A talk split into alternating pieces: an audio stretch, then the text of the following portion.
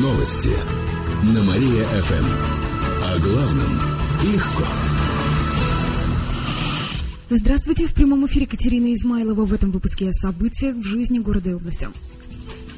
Кировская область получит более 250 миллионов рублей на повышение зарплат бюджетникам. Эта сумма выделяется из федерального центра. Она частично компенсирует расходы регионального бюджета на эти цели. Напомню, что в следующем году запланировано повышение зарплат для нескольких категорий бюджетников.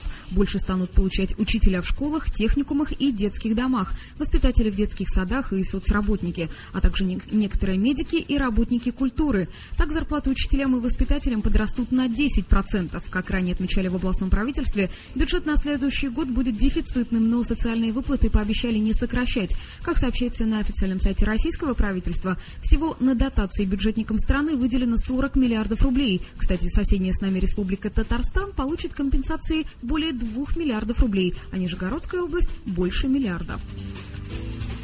Рейсы до северной столицы собираются открыть в Победилово. О таких планах заявил глава Кировского аэропорта Андрей Жданов.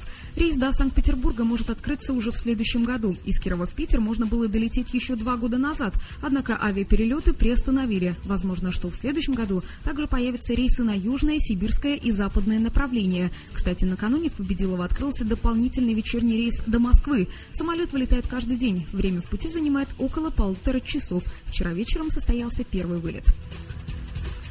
Олимпия потерпела поражение от «Чайки». Матч состоялся накануне на льду Чепецкой Олимпарены. Нашим хоккеистам не удалось обыграть Нижегородский клуб.